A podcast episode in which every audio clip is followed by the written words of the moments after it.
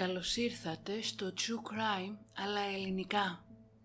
Ένα podcast που θα σας προκαλέσει εφιάλτες, θα σας κάνει να τρομάξετε με το τι είναι ικανός να κάνει ο άνθρωπος και θα σας πάει σε όλο τον κόσμο για να ξετυλίξουμε μαζί σελίδες από γνωστά και άγνωστα εγκλήματα, serial killers και άλλοι τις υποθέσεις. Είμαι η Μυρτώ και κάθε εβδομάδα θα βουτάμε στο σκοτάδι του ανθρώπινου μυαλού.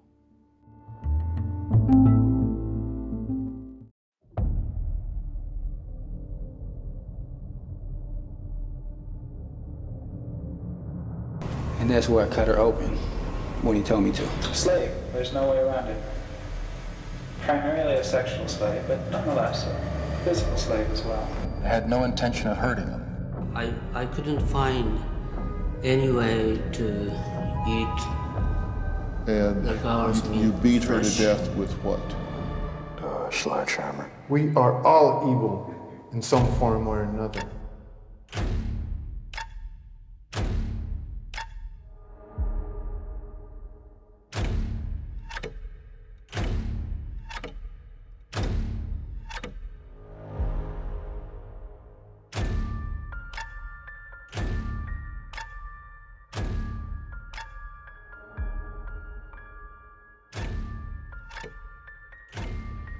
To live with the fact that I just stabbed to death and cut the throat of an innocent young woman.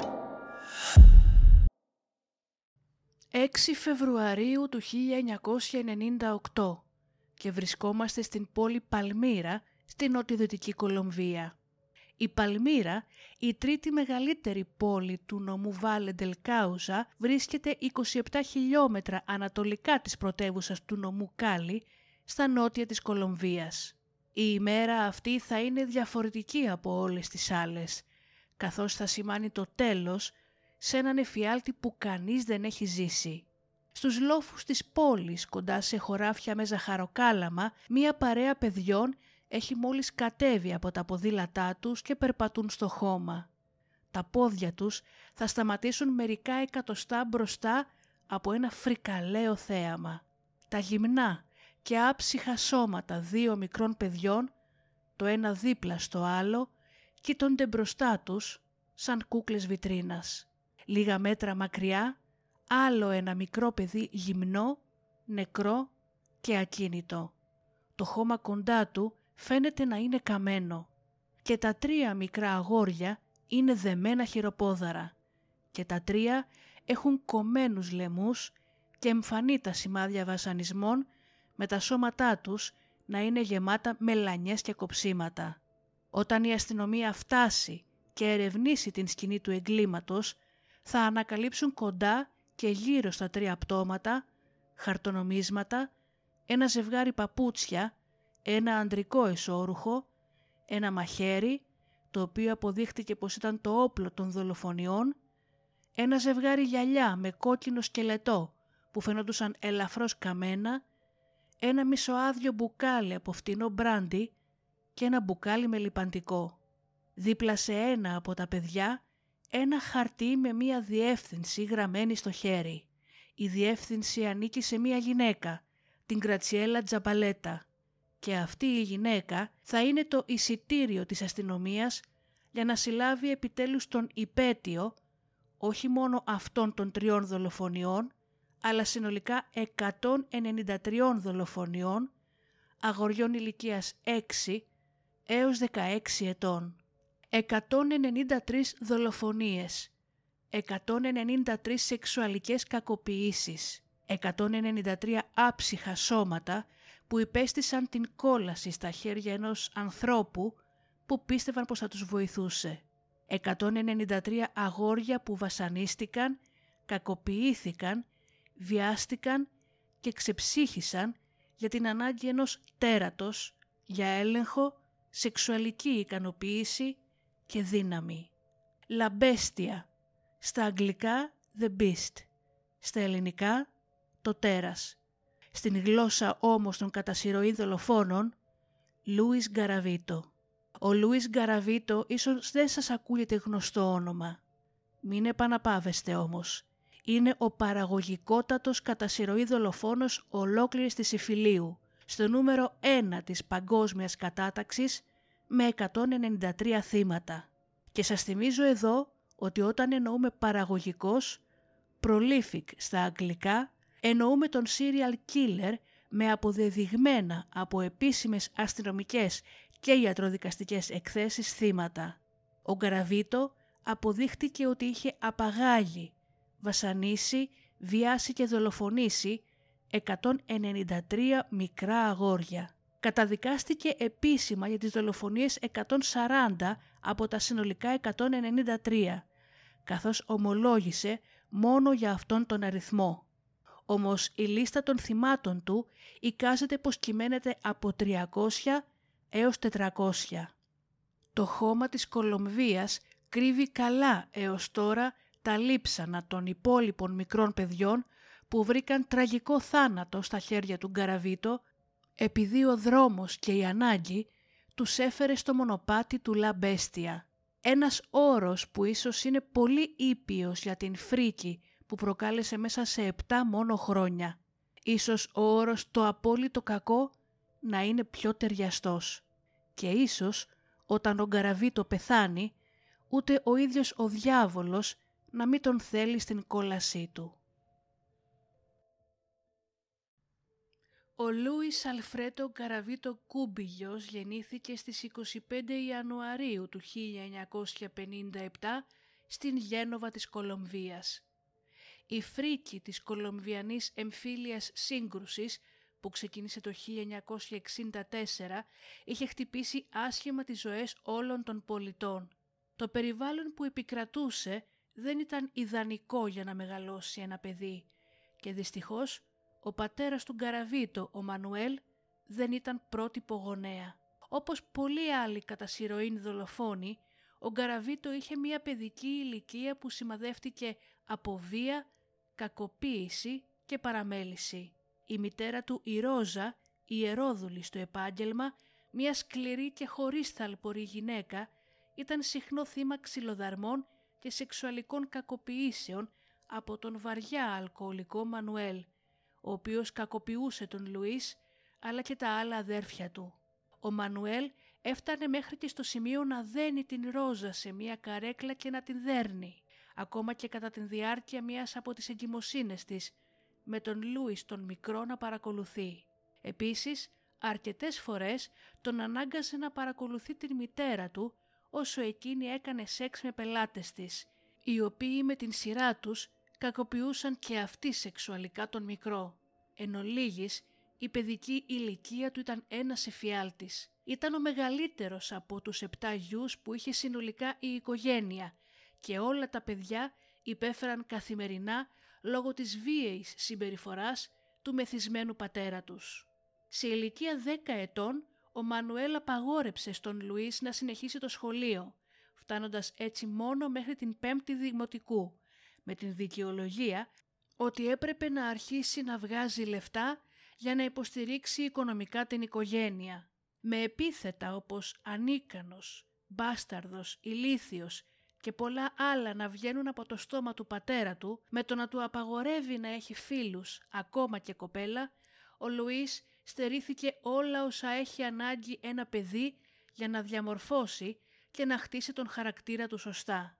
Είχε επίσης κακοποιηθεί σεξουαλικά από δύο γειτονές του και ένας από αυτούς, ιδιοκτήτης τοπικού φαρμακείου, ήταν φίλος του πατέρα του. Ο φαρμακοποιός συνήθιζε να δαγκώνει το πέος και τους γλουτούς του Λούις και τον έκαιγε επανειλημμένα με ένα κερί. Νιώθοντας την ανάγκη να δώσει μία διέξοδο στον πόνο και στην αγωνία όταν δεν άντεχε άλλο την κακοποίηση, ο Λούις σκότωσε και άνοιξε στην μέση δύο μικρά πουλιά. Όταν κατάλαβε τι έκανε, ένιωσε ντροπή και έλειωσε τα κεφάλια των πουλιών με μία πέτρα, για να μην νιώθει τα μάτια τους να τον κοιτάνε, όπως είπε αργότερα ο ίδιος. Κατά τη διάρκεια αυτής της περίοδου, ο Γκαραβίτο βιάστηκε από έναν άντρα και οι θαμένες έως τότε ομοφιλοφιλικές του τάσεις άρχισαν να ξεπροβάλλουν. Ως νεαρό αγόρι, όποτε συναντούσε ετεροφιλόφιλο πορνογραφικό υλικό, ένιωθε απέχθεια και αποστροφή. τότε ήταν και η εποχή που άρχισε να χαϊδεύει τα μικρότερα αδέρφια του ενώ αυτά κοιμόντουσαν. Λόγω της σεξουαλικής κακοποίησης και του τραύματος ως συνέπεια, ο Λούις δεν μπορούσε να εξπερματώσει κανονικά, με αποτέλεσμα να έχει πρόβλημα στην στήση του, μια κατάσταση που θα συνέβαινε έως την ενηλικίωσή του. Ωστόσο, όταν σε ηλικία 16 ετών η ζωή του και η κακοποίηση που δεχόταν έφτασαν σε σημείο έκρηξης, αποφάσισε να φύγει από το σπίτι για να γλιτώσει από την αδυσόπιτη μοίρα του.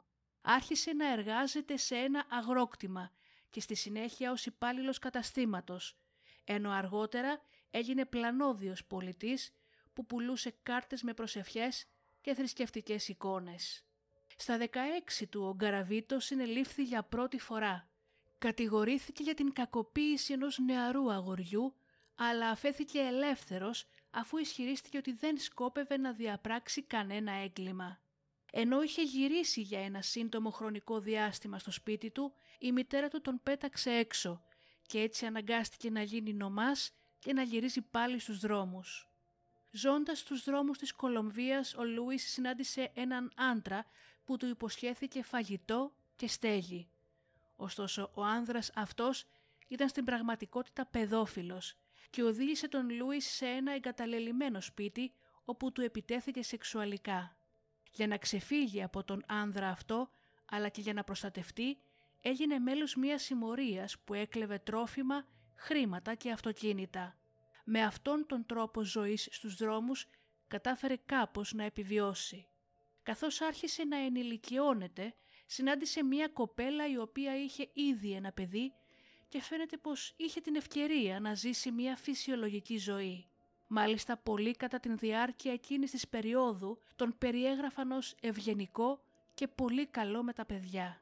Οι σκοτεινές του αδυναμίες όμως, όπως ο αλκοολισμός που πήρε από τον πατέρα του και η ανάγκη του για σεξουαλική ικανοποίηση μέσω πρόκλησης πόνου και ψυχολογικού ελέγχου, ήταν πιο έντονες από την ίδια του την ψυχή. Στις αρχές της δεκαετίας του 1990 άρχισε να μαζεύει νεαρά αγόρια από τους δρόμους για τους αρρωστημένους τους σκοπούς. Τα άρπαζε, τα κακοποιούσε σεξουαλικά, τα βασάνιζε και μετά τα παρατούσε στους δρόμους εκεί όπου τα βρήκε. Όμως μέσα του δεν ένιωθε καλά με το κακό που προκαλούσε. Μπήκε μόνος του σε ψυχιατρική κλινική για έναν μήνα. Μπορεί να μην ομολόγησε εκεί στην κλινική τις άρρωστες πράξεις του, ζήτησε βοήθεια όμως την κατάθλιψη που τον είχε κυριεύσει. Του συνταγογραφήθηκε η φαρμακευτική αγωγή για την κατάθλιψη και την ψύχωση κατά την διάρκεια πολλαπλών νοσηλειών. Προφανώς όμως καμία από αυτές τις επισκέψεις δεν τον εμπόδισαν να διαπράξει πιο αποτρόπια εγκλήματα από αυτά που είχε διαπράξει ήδη και η φρικιαστική δράση του Λαμπέστια μόλις ξεκινούσε.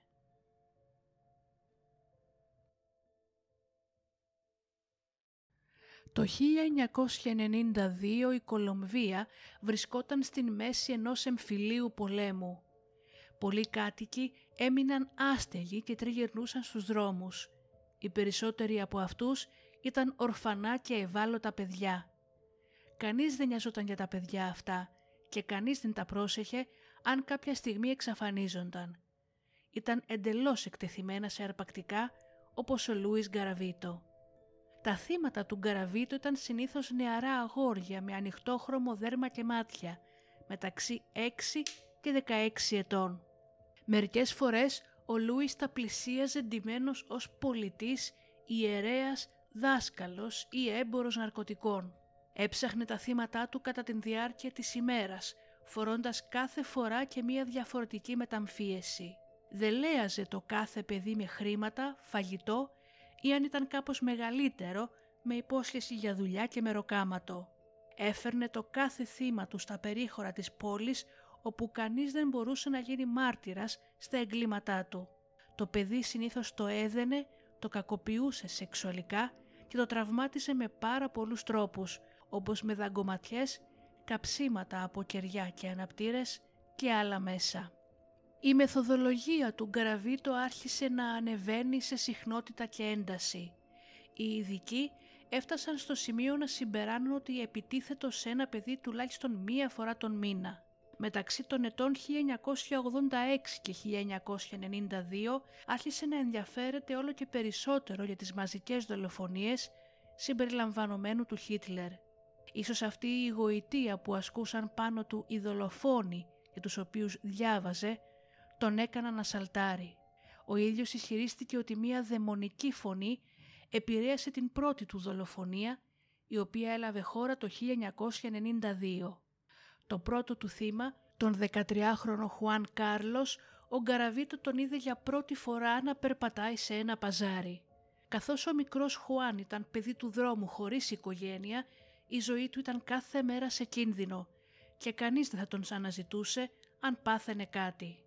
Ο Λουίς μόλις τον είδε, αγόρασε από το παζάρι σχοινή και έναν μπαλτά και άρχισε να τον ακολουθεί μέσα στη νύχτα. Ο Λαμπέστια περίμενε για την τέλεια ευκαιρία και όταν ήρθε η κατάλληλη στιγμή πλησίασε το νεαρό αγόρι και του προσέφερε 500 έως 1000 πέσος για δουλειά. Ο Χουάν δέχτηκε και ακολούθησε τον Λουίς κατά μήκος των σιδηροδρομικών γραμμών της περιοχής που οδηγούσαν σε μια απομονωμένη δασική περιοχή.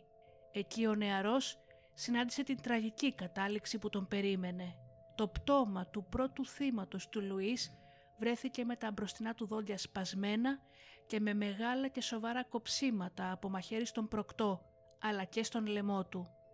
Τα γεννητικά του όργανα επίσης είχαν κοπεί. Έξι ημέρες αργότερα και όσο ο Γκαραβίτο επισκεπτόταν την αδελφή του στην πόλη Ταλούα, δολοφόνησε το επόμενο θύμα του, τον 12χρονο Αλεξάνδερ Πενεράντα, προκαλώντας του τα ίδια τραύματα με τον Χουάν Κάρλος. Από το 1992 έως και το 1999 ο Λούις Γκαραβίτο θα δολοφονούσε μικρά αγόρια ηλικίας 6 έως 16 ετών όσο πιο συχνά μπορούσε. Το μόντους operandi του θα ήταν πάντα το ίδιο.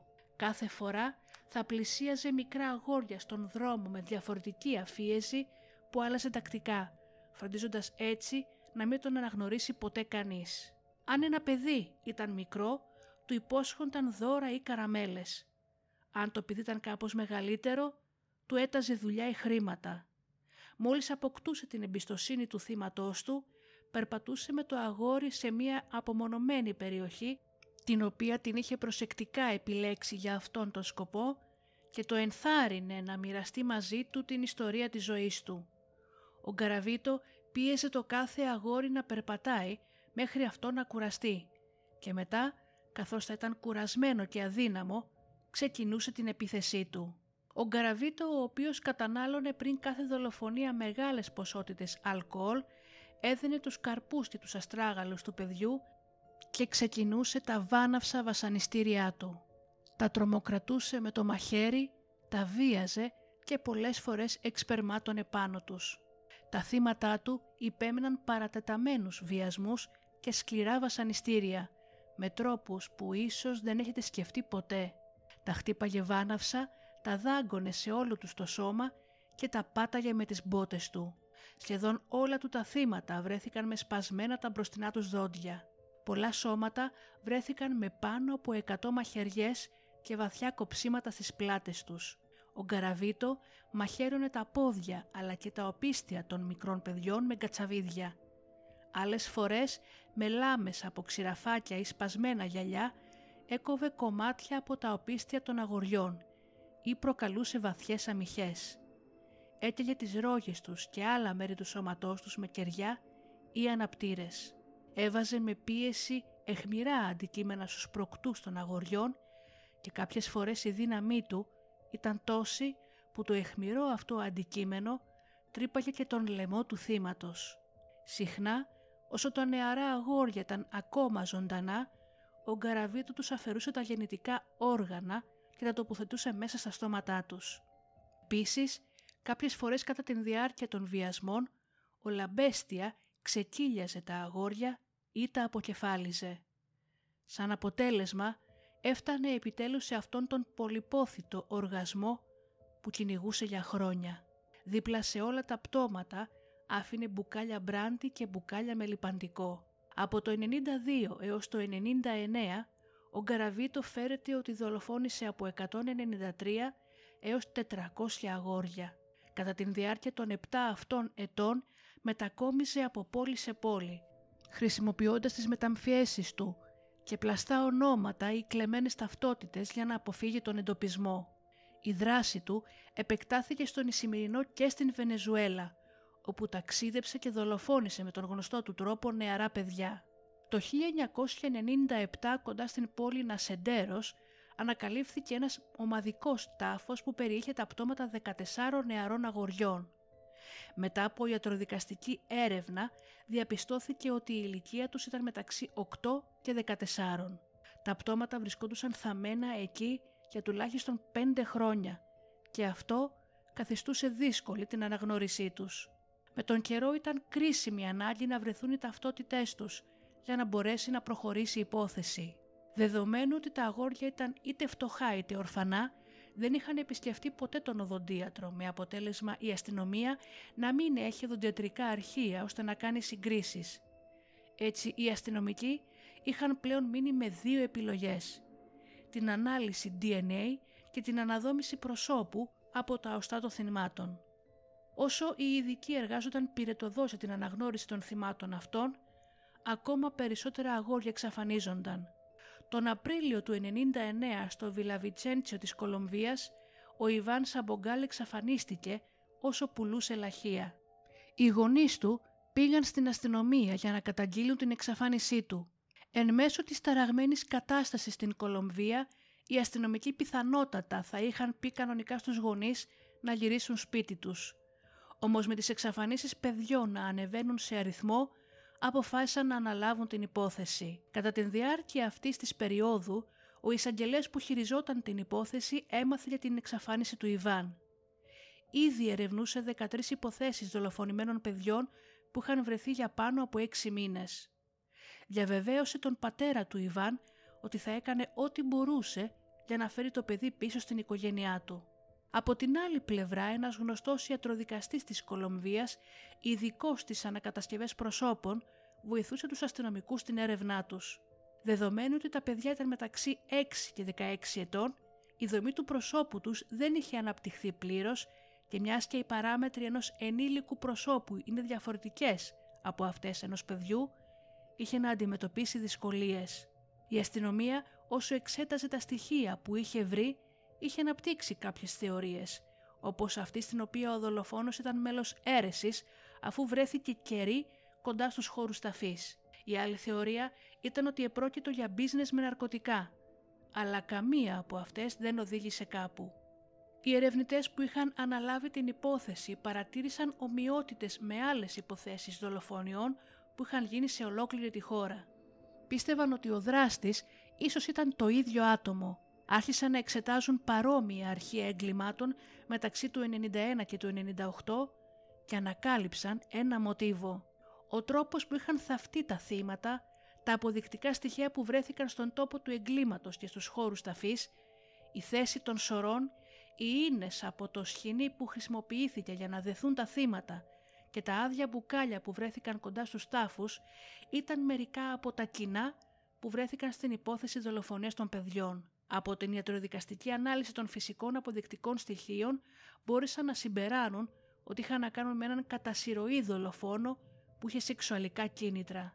Οι ειδικοί προσπάθησαν να σκιαγραφίσουν το μοτίβο της συμπεριφοράς του δολοφόνου με βάση τα δεδομένα που είχαν ως τώρα.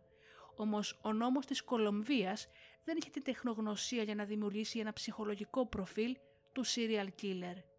Όταν στις 6 Φεβρουαρίου του 1998 ανακαλύφθηκαν τα τρία άψυχα πτώματα των μικρών αγοριών στην Παλμύρα, οι αστυνομικοί μαζί με τα γυαλιά, τα παπούτσια και τα υπόλοιπα στοιχεία που είχαν βρει άρχισαν να αναλύουν τα πάντα εξονυχιστικά. Παρατήρησαν ότι το αριστερό τακούνι των παπουτσιών είχε ασυνήθιστη φθορά που δεν τέριαζε με το δεξιό. Υπέθεσαν ότι ο δολοφόνος περπατούσε με κάποιο είδους κουτσοβάδισμα που τον ανάγκαζε να περιστρέφει λίγο το δεξί του πόδι ενώ περπατούσε. Τα γυαλιά όρασης είχαν καεί κατά το ίμιση, οπότε αυτό μπορεί να είχε προκαλέσει κάποιο έγκαυμα ή τραυματισμό στον δολοφόνο. Η συνταγή των γυαλιών αποκάλυψε ότι ο υπέτειος ίσως ήταν μεταξύ 40 και 45 ή μεταξύ 55 και 60. Τα χαρτονομίσματα έδειξαν ότι είναι κάποιος που ταξιδεύει συχνά από μέρος σε μέρος. Με όλα αυτά τα στοιχεία που συγκεντρώθηκαν και αναλύθηκαν, ήξεραν ότι αναζητούσαν έναν άντρα που κούτσενε, που φόραγε γυαλιά, με μέσο ύψος 1,63-1,67 και ηλικίας 40 με 45 ή 55 με 60. Είχε επίσης ένα συγκεκριμένο ποτό που προτιμούσε και από το οποίο ποτέ δεν παρέκλεινε. Με αυτά τα κριτήρια η αστυνομία άρχισε να ψάχνει παλιά αρχεία με δολοφονίες νεαρών αγοριών, δράστες άνω των 42 με συγκεκριμένο ύψος και στις περιοχές όπου ανακαλύφθηκαν τα πτώματα. Υπήρχαν περίπου 25 ύποπτοι που δραστηριοποιούνταν σε αυτές τις περιοχές. Ο επικεφαλής αστυνομικός πήγε στην Μπογκοτά για να ερευνήσει σε βαθύτερο επίπεδο και μετά από μερικές ημέρες εντατικής έρευνας βρήκε μία περίπτωση στην Τούντζα το 1996. Ο 12χρονος Ρενάλτ Ντελγκάδο είχε δολοφονηθεί και θαυτεί με τον ίδιο τρόπο, κάτι που έδειχνε ότι ο ίδιος δολοφόνος είχε σκοτώσει και τον Ρενάλντ. Στις σημειώσεις της υπόθεσης αποκαλύφθηκε ότι ένας ιδιοκτήτης καταστήματος καθώς και πολλές ιερόδουλες αποκάλυψαν ότι είδαν τον νεαρό Ρενάλτ με έναν άγνωστο άνδρα που δεν ήταν ντόπιος. Μεταξύ της λίστας υπόπτων που ανακρίθηκαν τότε και αφέθηκαν ελεύθεροι χωρίς τα κατάλληλα στοιχεία ήταν και ο Λουίς Γκαραβίτο. Κατά την διάρκεια αυτής της περίοδου, οι έρευνες στην Παλμύρα οδηγούσαν σε έναν πιθανό ύποπτο, τον Πέδρο Πάμπλο Ραμύρες Γκαρσία, παιδεραστή και σεξουαλικό παραβάτη για μεγάλο χρονικό διάστημα, του οποίου τα εγκλήματα είχαν ξεκινήσει το 1980. Ήταν 44 ετών, κούτσανε από το ένα του πόδι, ένα στοιχείο στο οποίο λανθασμένο όμως βασίστηκε η αστυνομία, καθώς ο Γκαραβίτο κούτσανε από το αριστερό, ενώ ο Πέδρο από το δεξί, είχε το ίδιο ύψος και είχε στην κατοχή του μπουκάλι όμοιο με αυτό που βρέθηκε στους χώρους ταφής του Γκαραβίτο, όταν τον πλησίασε η αστυνομία. Όμως την 1η Οκτωβρίου του 1997, δύο αγόρια εξαφανίστηκαν στην Περέιρα και τα σώματά τους βρέθηκαν με ίχνη βασανιστήριων και σεξουαλικής επίθεσης, ενώ ένα άλλο ανέδειξε τον Πένδρο ως εκείνο που προσπάθησε να τον βιάσει. Με όλους αυτούς τους παράγοντες ο Πέδρος συνελήφθη, αλλά αρνήθηκε να παραδεχτεί οποιοδήποτε από τα εγκλήματα αυτά. Ακριβώς όταν η αστυνομία σκέφτηκε ότι είχε επιτέλους συλλάβει τον δολοφόνο, αλλά τέσσερα παιδιά δολοφονήθηκαν στην Μπογκοτά πανομοιότυπα με τις προηγούμενες υποθέσεις. Αστυνομικοί με την βοήθεια τεχνικών κατάφεραν να ανασκευάσουν τα πρόσωπα των τεσσάρων θυμάτων και η οικογένεια τα αναγνώρισε. Το χειρόγραφο σημείωμα με την διεύθυνση μιας γυναίκας που βρέθηκε στον τόπο ταφής των τριών αγοριών στην Παλμύρα ήταν τελικά και το χρυσό εισιτήριο για την αστυνομία. Η Γκρατσιέλα Τζαμπαλέτα, η σύντροφος του Λουίς Γκαραβίτο, εκείνη την περίοδο, παρέδωσε στους ερευνητές μια μαύρη τσάντα που της είχε αφήσει ο ίδιος. Αυτή περιείχε χαρτιά, εφημερίδες, λογαριασμούς, εισιτήρια λεωφορείων και λαχεία. Λαχεία τα οποία ήταν ίδια με αυτά που πουλούσε ο νεαρός Ιβάν. Η τσάντα αυτή περιείχε όμως και φωτογραφίες νεαρών αγοριών, λεπτομερή ημερολόγια που ανέφεραν τα πάντα για τις δολοφονίες που είχε διαπράξει, αλλά και μία λίστα καταμέτρησης των θυμάτων του. Η αστυνομία είχε πια τις αποδείξεις που ήθελε, όμως ο Γκαραβίτο ήταν εξαφανισμένος. Ξεκίνησαν έρευνα τεραστίων διαστάσεων και μετά από μία εβδομάδα χάρη σε μία πληροφορία από έναν άστεγο συνέλαβαν τον Λουίς Γκαραβίτο. Ο Λουίς μέρες νωρίτερα είχε επιτεθεί σε ένα μικρό αγόρι, όμως ο άστεγος άνδρας παρενέβη, έσωσε το παιδί και ανέφερε το περιστατικό άμεσα. Στις 22 Απριλίου του 1999 ο Λαμπέστια ήταν επιτέλους στα χέρια της αστυνομίας. Οι εισαγγελείς βέβαιοι πλέον ότι η υπόθεσή τους εναντίον του Γκαραβίτου ήταν βάσιμη με όλα τα στοιχεία που είχαν, άρχισαν να τον ανακρίνουν. Ωστόσο, δεν υπήρξε καμία ομολογία. Ο Γκαραβίτο είπε ότι δεν διέπραξε κανένα αδίκημα.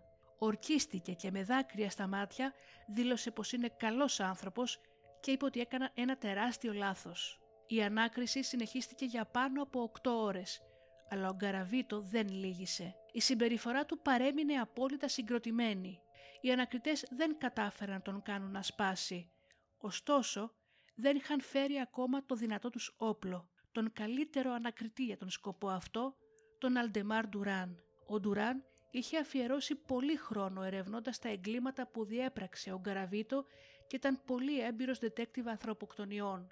Η τεράστια εμπειρία έρευνας και ανάκρισης σε συνδυασμό με τη γνώση των εγκλημάτων που διέπραξε ο Γκαραβίτο ήταν χρήσιμη όταν κάθισε απέναντι από τον Λουίς και περιέγραψε με λεπτομέρεια πώς ο ίδιος είχε διαπράξει τα εγκλήματά του, κάνοντας τον δολοφόνο να ξαναζήσει την εμπειρία του φόνου, η οποία τον έκανε επιτέλους να σπάσει. Δεν άντεξε άλλο και λύγησε. Με ψυχρότητα και αποστασιοποίηση, κάτι που μόνο οι κατασυρωήν δολοφόνοι μπορούν να κάνουν, ο Γκαραβίτο ομολόγησε και κατέθεσε τις λεπτομέρειες των εγκλημάτων του με τα δικά του λόγια. Ανέφερε τα παιδιά που είχε δολοφονήσει, τα όπλα που είχε χρησιμοποιήσει και τα μέρη όπου είχε διαπράξει τις δολοφονίες. Ωστόσο, δεν θεωρούσε τον εαυτό του ένοχο για τα εγκλήματα. Ισχυρίστηκε ότι κάθε φορά κυριευόταν από ένα κακό πνεύμα, το οποίο τον χρησιμοποιούσε ως εργαλείο για την διάπραξη των δολοφονιών. Μία ψυχιατρική αξιολόγηση διαπίστωσε ότι ο Γκαραβίτο είχε αντικοινωνική διαταραχή προσωπικότητας. Είναι πιθανό ότι λόγω της βάναυσης παιδικής κακοποίησης που είχε ζήσει, είχε αναπτύξει την ψυχή ενός βίαιου κακοποιού που αντλούσε ευχαρίστηση από την πρόκληση πόνους στους άλλους. Ίσως ήθελε να γίνει αποκακοποιημένος θήτης και όταν οι περιστάσεις το επέτρεπαν, αυτό ακριβώς έκανε και κατέληξε να αφήσει πίσω του μια θάλασσα θυμάτων. Υποβάλλοντας τα θύματά του σε βασανιστήρια, αισθανόταν δυνατός και πως είχε τον απόλυτο έλεγχο. Ο Γκαραβίτο παραδέχτηκε ότι έβρισκε ευχαρίστηση βιάζοντας παιδιά, δαγκώνοντας τις θυλές τους και καίγοντας τα οπίστια τους.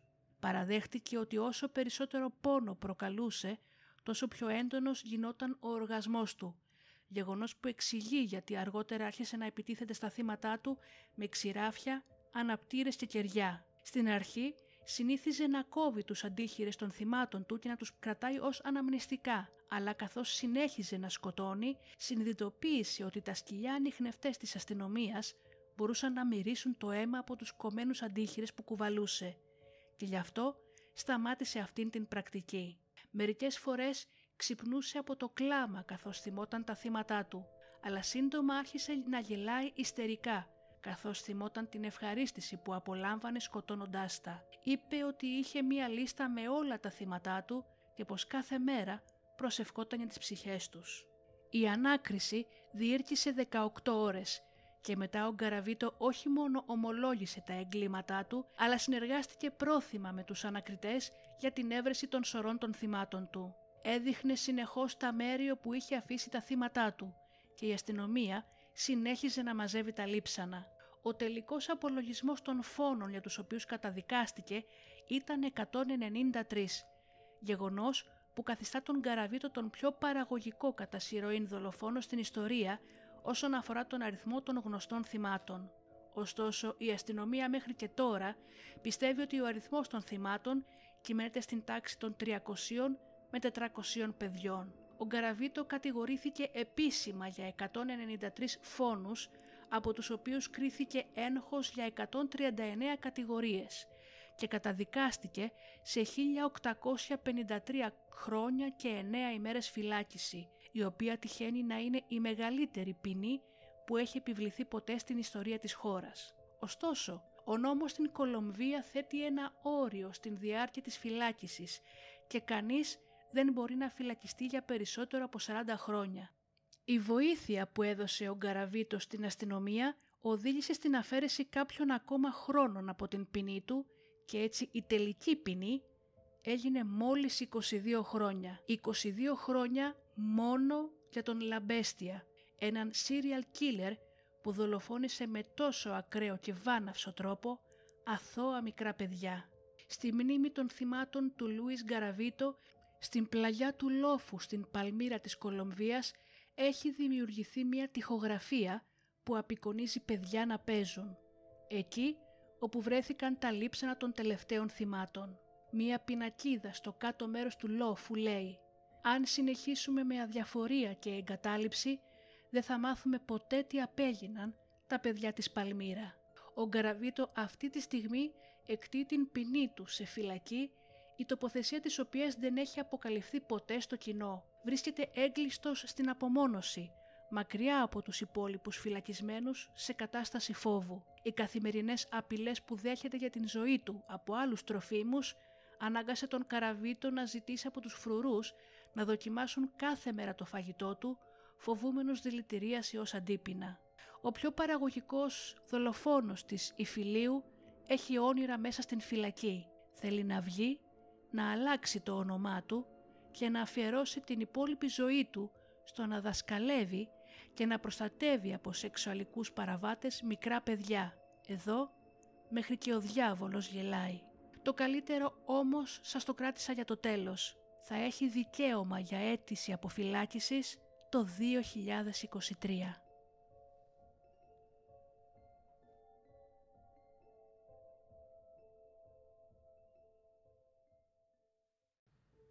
Εκατό επεισόδια. Πάνω από εκατό ανατριχιαστικά αληθινά εγκλήματα.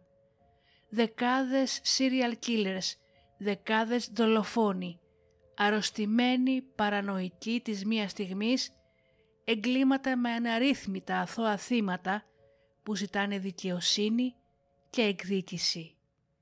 Και όμως ο Λούις Γκαραβίτο, ο Λαμπέστια, άγνωστους για τους περισσότερους, είναι το απόλυτο τέρας, το απόλυτο κακό. Οι κραυγές αγωνίας των νεαρών αγοριών σίγουρα αντιχούν ακόμα στους λόφους ζαχαροκάλαμων της Κολομβίας.